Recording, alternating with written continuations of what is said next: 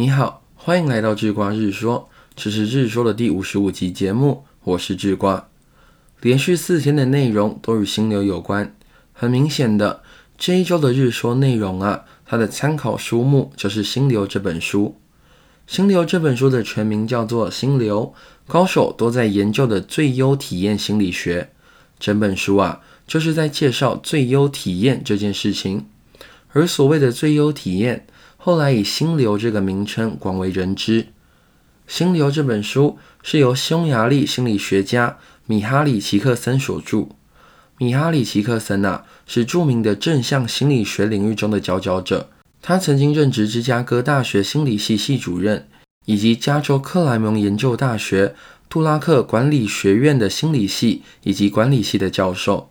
同时，他也是许多协会、学院以及研究会的成员。例如美国文理科学院、美国国家教育研究院以及美国休闲科学研究院的成员。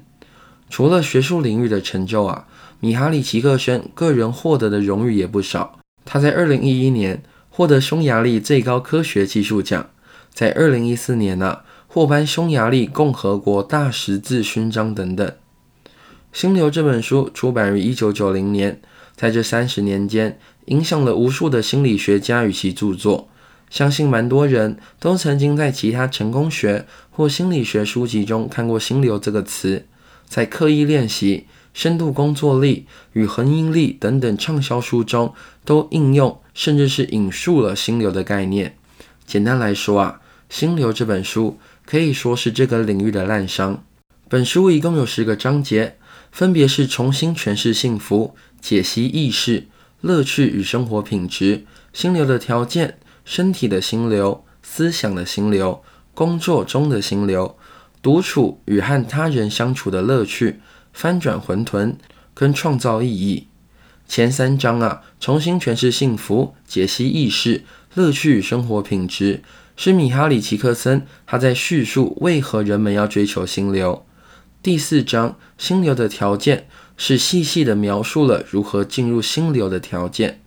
第五到七章，身体的心流、思想的心流、工作中的心流，则是心流在各个层面的实际应用。